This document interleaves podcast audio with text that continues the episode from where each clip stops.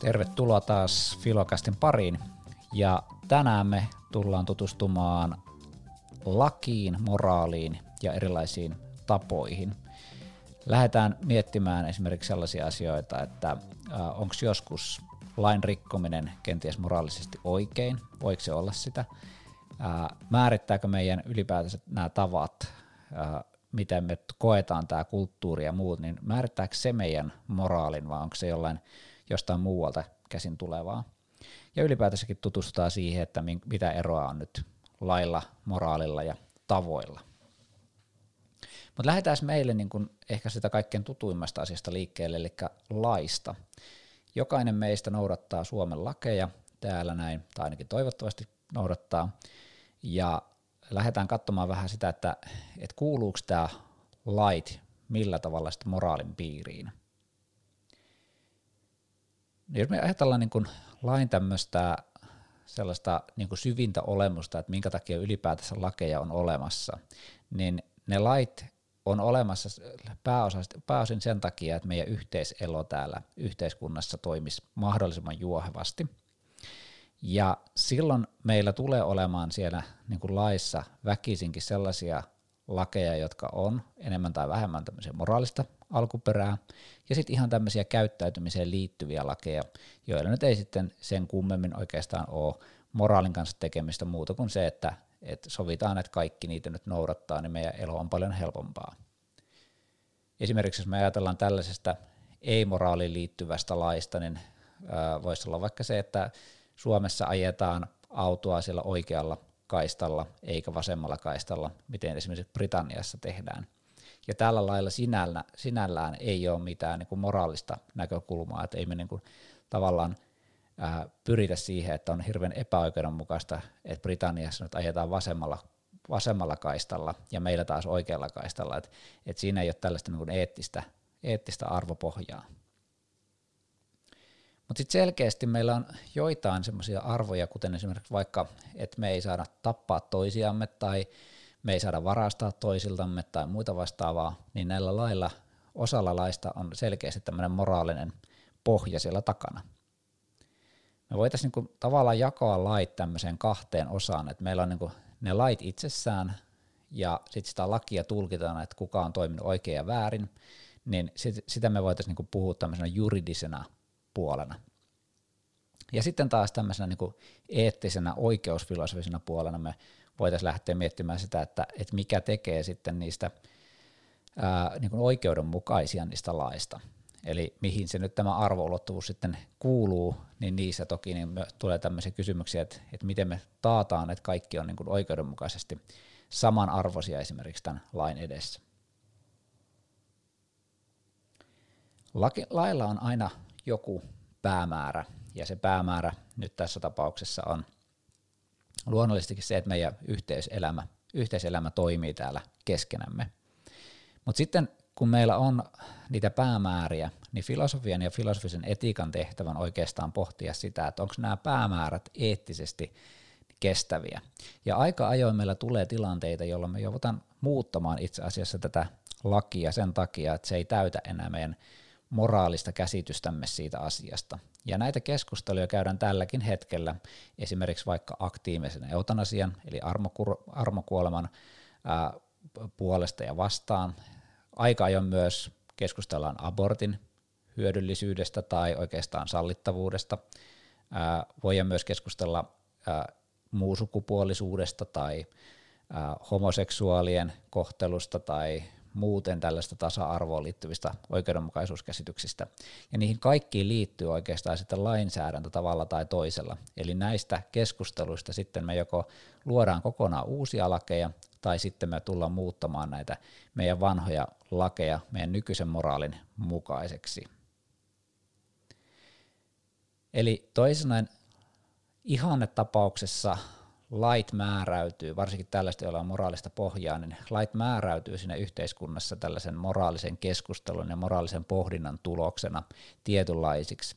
Jos me ajatellaan vaikka homoseksuaalisuutta, niin homoseksuaalisuus oli vielä 1900, niin kuin 1900-luvun puolessa välissä vielä pitkälti, niin se oli rikos ja se oli sairaus.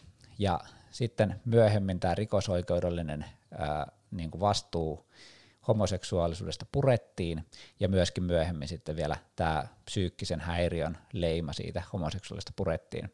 Ja niinpä me tänä päivänä niin pidetään suhteellisen normaalina asiana sitä, että ihminen nyt sattuu olemaan seksuaaliselta suuntautuneisuudeltaan homoseksuaalinen, siinä ei ole mitään tavallaan kummallista meidän mielestämme enää tänä päivänä. Ja se ei myöskään luonnollisesti ole silloin rangaistavaa niin kuin lain, lain näkökulmasta.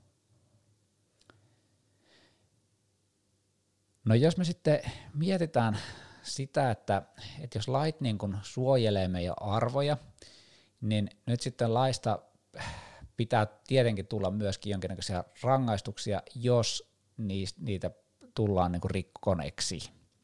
Ja nyt tähän lakien rikkominen ää, on tavallaan taas se rangaistuksen määrittäminen siinä, niin se on tämmöistä niin juridiikkaa. Et, et jos me nyt sanotaan vaikka, että ää, kaupasta näpistämisestä saa vaikka sakkorangaistuksen, tai jotain muuta tämmöistä pientä, niin se on meidän niin kuin tavallaan juridiikkaa.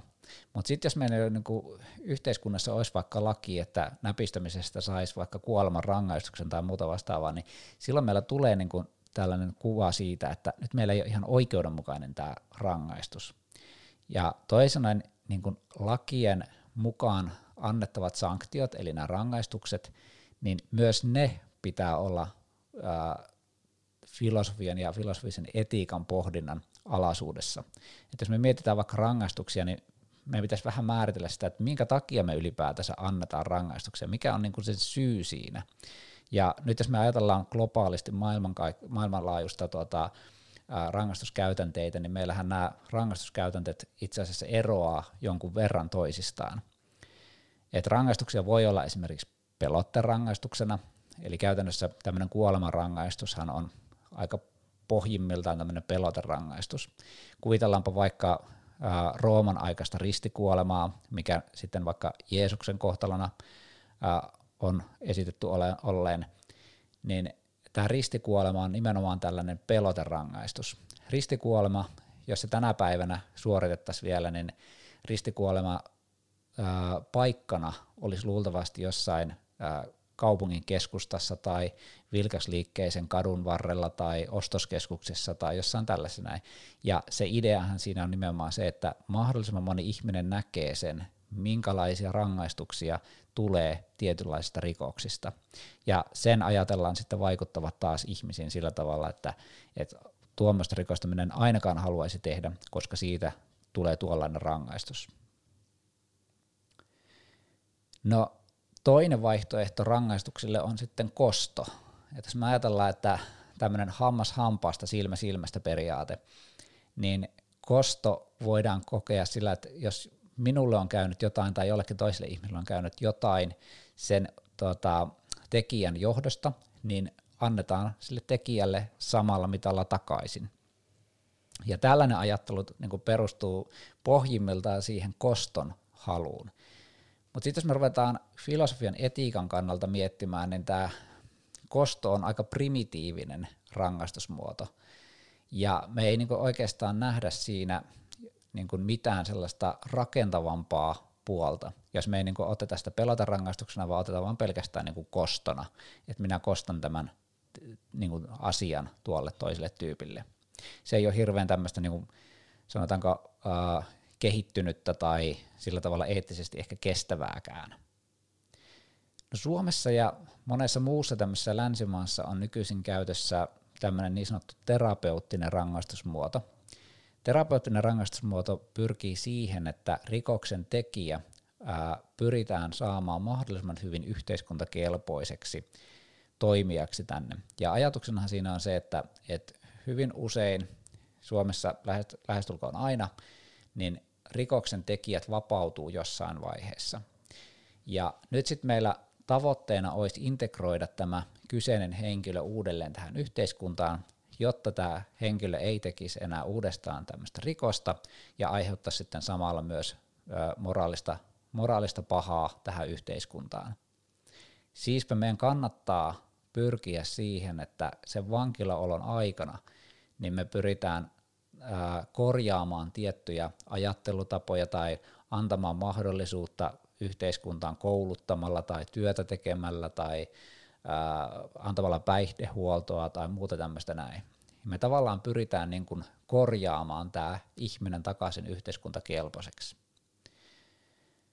No tähänkin liittyy tietysti joitain tämmöisiä ongelmia, esimerkiksi se, että me lähtökohtaisesti nähdään aina ihminen jotenkin, rikollinen ihminen jotenkin viallisena, ja joka pitää sitten korjata, ja tätä osaa pitää sitten niin kuin moraalisesti kyseenalaisena, että et eikö voi olla sitten niin kuin ehjä ihminen, joka tekee kuitenkin rikoksia, ja sitten ää, siitä sitten ää, tavallaan saakin sen oman ansaitun rangaistuksensa. Mutta ehkä nämä rangaistuskäytänteet on enemmän sitten loppujen lopuksi tämmöistä niin kuin yhteiskuntafilosofian ää, puolta tässä tapauksessa. Sitten meillä on lakien lisäksi on myös muita tämmöisiä sääntöjä, ja kaikki säännöt ei luonnollisestikaan ole moraalisia sääntöjä. Et jos me halutaan vaikka pelata jotain lautapeliä, niin ne lautapelin säännöt ei ole tietenkään millään tavalla moraalisia, koska ne lautapelin säännöt on olemassa sen takia, että sitä kyseistä peliä pystytään pelaamaan. Mutta sitten jos joku päättää huijata siinä pelissä, eli ottaakin ja piilottaa kortteja tai ottaa luvatta rahaa tai jotain muuta vastaavaa siinä pelissä, niin sellaisessa tilanteessa luonnollisesti me mennään jo moraalin puolelle. Myöskin tämmöiset yhteisön tai kulttuurin tavat ei lähtökohtaisesti ole mitään moraalisia tapoja, vaan meillä on esimerkiksi käyttäytymistapoja, että me käyttäydytään jollakin tietyllä tavalla, ja ne ei lähtökohtaisesti ole niin kuin moraalisia tapoja. Ja toki niin kuin me voidaan joskus ajatella, että huonosti käyttäytyvä ää, rikkoo jotain niin kuin yhteisön tämmöistä hyvinvoinnin sääntöä tai muuta vastaavaa, mutta sellaista, niin kuin, että meillä on tapana vaikka syödä haarukalla ja veitsellä, niin se ei ole moraalinen sääntö, vaan se on meillä tapa, joka meillä on tullut niin kuin, ä, ajan myötä. Ja jossain toisessa kulttuurissa taas saatetaankin syödä käsiin, eikä se nyt sen kummemmin ole moraalisesti paheksuttavaa sekään asia. Ja sitten jotkut tämmöiset niin tavat, jotka on niin kulttuurissa tulleet, niin eivät myöskään ole moraalisia, tai siis eivät ole niin tavallaan ää, välttämättä niin ei-moraalisia, vaikka ne ei olisi laissa kiellettyjäkään. Otetaan esimerkiksi vaikka tällainen mm, pettäminen. Että jos ihminen pettää toista ihmistä, niin tämä pettäminen itsessään ei ole moraali, tai anteeksi, ei ole laissa kielletty. Eli meillä ei saa rangaistusta lain mukaan niin kuin juridisesti siitä, että ihminen pettää toista. Mutta sitten taas me usein kuitenkin koetaan, että se on moraalisesti väärin. Että se moraali on ikään kuin siinä, joka ohjaa sitä ihmistä olemaan pettämättä. Ja tällä me niin nähdään tässä, että, että lain mukaan kaikki, jotka on lai, niin kuin moraalisesti väärin, niin ne ei välttämättä olekaan lain väärin, mukaan väärin. Ja samoin me aikaisemmin huomattiin, että se mikä on laissa määrättyä, niin ei aina olekaan niin kuin moraalisesti merkityksellistä, kuten esimerkiksi vaikka sitten se, että kummalla puolella ajetaan autolla. No sitten jos mennään näihin itse moraalinormeihin, eli moraalisäännöksiin, niin moraalisäännökset pitää yleensä aina sisällään jonkinnäköisiä tämmöisiä eettisiä arvoja, esimerkiksi vaikka elämä, terveys, hyvinvointi, onnellisuus, kaikkea tällaisia näin, on niitä itseisarvoja, mit, mitä kohti me pyritään niin kuin ihmisinä. Ja silloin kun me pyritään näitä kohti, niin me toki niin kuin tarvitaan siihen jonkinnäköisiä tämmöisiä moraaliohjeita, että mitkä asiat tuottaa meille sitten näitä hyviä asioita. No nyt sitten näisten moraalinormien niin kuin määritelmät, mitkä on sitten moraalisia normeja, niin niistä on esitetty sitten erilaisia tapoja hahmottaa niitä. Esimerkiksi vaikka se, että onko moraalinormit tämmöisiä niin sanottuja universaaleja, vai onko ne sillä tavalla, että ne on yksilöstä tai jostain kulttuurista riippuvaisia. Universaalisuus käsitteellähän tarkoitetaan sitä, että jos joku asia on universaali, se on kaikille maailman ihmisille samanlainen – ja nyt sitten onko moraali tällainen, että, että se on kaikille maailman ihmisille samanlainen, tai moraaliset arvot. Me voidaan jakaa oikeastaan niin kuin karkeasti ottaen tämmöiset moraalinormit tai moraaliohjeet tällaisen kolmeen kategoriaan. Me voidaan katsoa niin kuin niitä, että ne on subjektiivisia, eli ne on niin kuin yksilön omia mielipiteitä tai omia näkemyksiä tai asenteita tai muuta tällaista näin. Olennaista subjektiivisuudessa on se, että se on nimenomaan yksittäisestä ihmisestä riippuvaa. Tai toisaalta me voidaan nähdä ne objektiivisena, eli se, että ne eivät ole nimenomaan yksittäisestä ihmistä riippuvaisia, vaan ne on nimenomaan kaikille meille ihmisille yhteisiä, eli näitä niin sanottuja universaaleja. Ja tällaisia, tällaisia esimerkkejä voisi löytyä vaikka tämmöistä uskonnollisesta näkökulmasta, jos ajatellaan, että Jumala on ilmoittanut meille vaikka oikean moraalin raamatussa tai Koranissa tai jossain muussa pyhässä kirjassa. Ja sitten me voidaan helposti sieltä tarkastaa, että, että mitenkäs tässä ja tässä asiassa nyt tarviikat toimia. Ja ajatuksenahan tällaisessa tilanteessa on luonnollisestikin se, että sitten kun me luetaan se sieltä pyhästä kirjasta, joka on ehdottomasti totta, niin sen jälkeen me voidaan sieltä tarkastaa se, ja kaikki, jotka on sen kanssa eri mieltä, ne ovat yksinkertaisesti sitten väärässä. Eli tämä on niin tämmöinen objektiivinen näkökulma moraaliin, eli moraali on kaikille samanlaista loppujen lopuksi. Mutta sitten jos otetaan niin tästä välimaastosta vielä, niin moraalinormit ja arvot voi olla myöskin tämmöisiä niin sanottuja intersubjektiivisia. Ja intersubjektiivisuus tarkoittaa sitä, että ihmiset yhdessä on muodostaneet jonkun tietynlaisen käsityksen niistä arvoista. Eli se ei ole toisaalta yksittäisen ihmisen mielipide, eikä se ole toisaalta niin kuin kiven hakattu tai pyhän kirjaan kirjoitettu totuuskaan, vaan se on siinä kulttuurissa tai yhteisössä muodostunut moraalinen näkemys jostain asiasta. Esimerkiksi vaikka kulttuuriin liittyvät tekijät, jos me selitetään moraalia sillä, että, että länsimaisessa kulttuurissa pidetään tällaisia tällaisia asioita oikeina, ja sitten taas ne samat asiat eivät olekaan vaikka jossain itämaisessa kulttuurissa tai jossain muussa kulttuurissa, niin eivät olekaan hyväksyttäviä. Ja sitten me vaan todetaan niin kuin siinä, että, että kummatkin kulttuurit ovat omalla tavallaan oikeassa, koska se moraali on aina suhteessa siihen kyseiseen kulttuuriin, missä se kulttuurinen normi, tai anteeksi, moraalinormi ää, esitetään. Mutta lopulta kuitenkin tämä universaalisuus tuntuu, että se tulee melkeinpä kaikissa näistä niin kuin jollain tavalla sitten ää, esille. Et jos me ajatellaan sitä, että mikä niin kuin moraalin lähtökohta useimmille ihmisille on, ja nyt tässä tapauksessa en tietenkään sano, että kaikille maailman ihmisille, mutta useimmille tuntuu olevan, ja veikkaan, että oli se subjektiivista, intersubjektiivista vai objektiivista, niin silti tuntuu, että kaikki ihmiset pyrkii kuitenkin jonkin asteiseen tämmöiseen elämän kunnioittamiseen tai hyvän kunnioittamiseen, olkoonkin, että ne näkemykset, että miten siihen päästään, niin riippuu sitten niin kuin eri tulkitsijoista niin hyvin eri tavalla.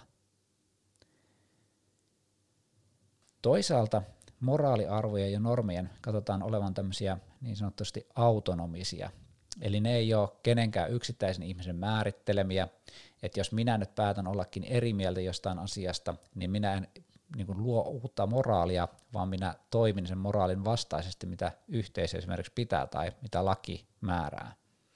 Tai sitten, jos me ajatellaan, että joku diktaattori alkaakin ää, kohdella ihmisiä, keksii uusia sääntöjä, alkaa kohdella ihmisiä vähän eri tavalla, niin ei me ajatella, että se diktaattori nyt kirjoittaa meille uudelleen tämän moraalin, vaan tämä diktaattori toimii yksinkertaisesti sitä moraalia vastaan.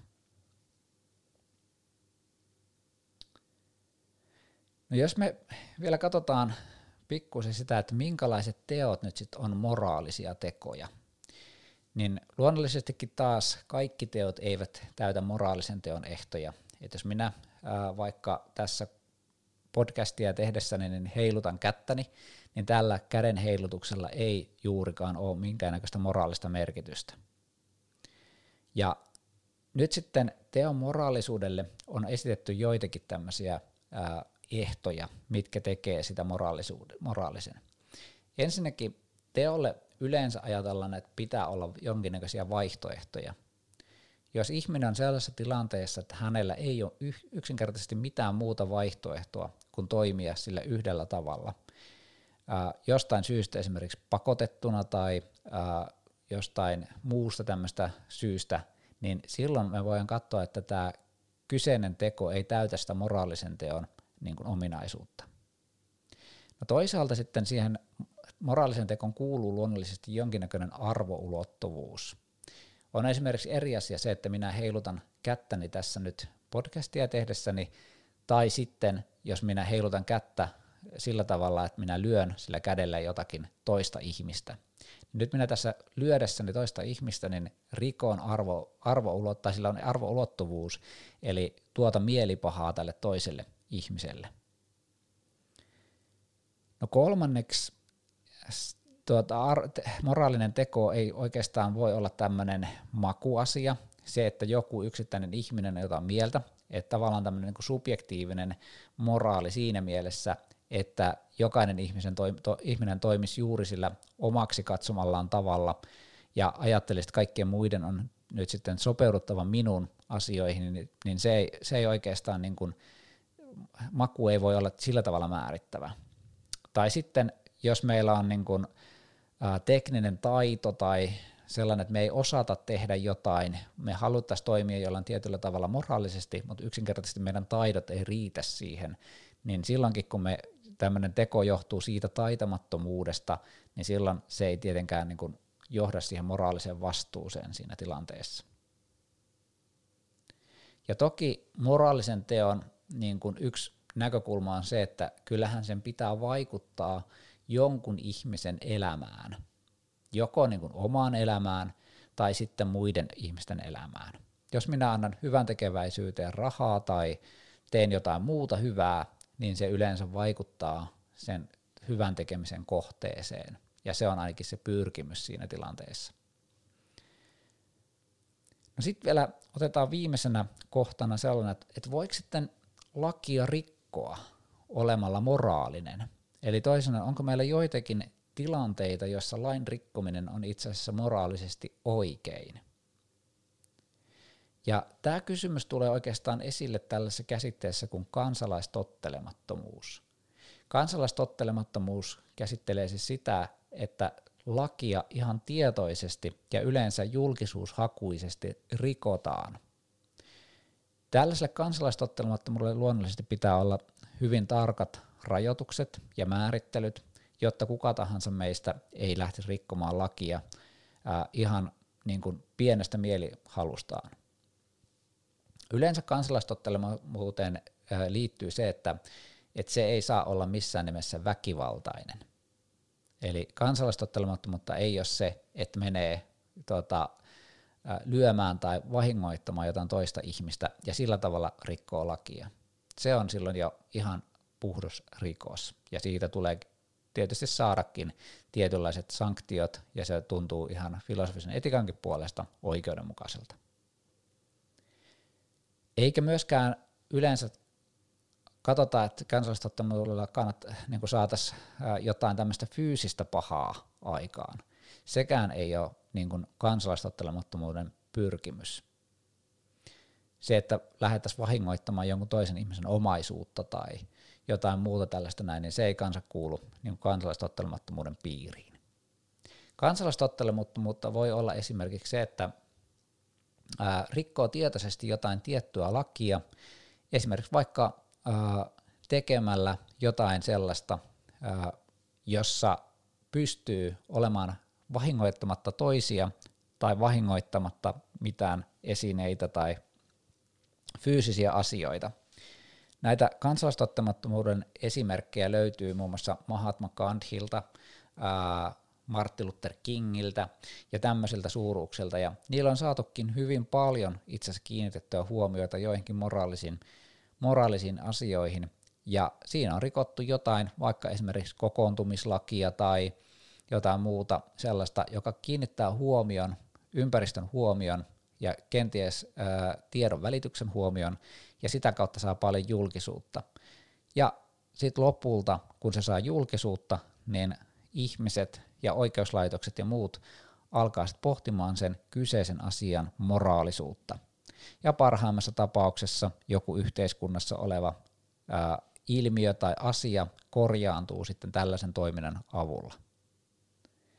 Mutta kuten todettu, niin tätä lakia ei pitäisi mennä rikkomaan niin kuin hyvin pienin perustein, että se vaatii kyllä paljon sellaista aktiivisuutta selvittää sitten erilaisia asian tiloja ja myös suunnitella sillä tavalla, että, että kyseessä ei ole mikään väkivaltainen tai fyysistä harmia tuottava asia.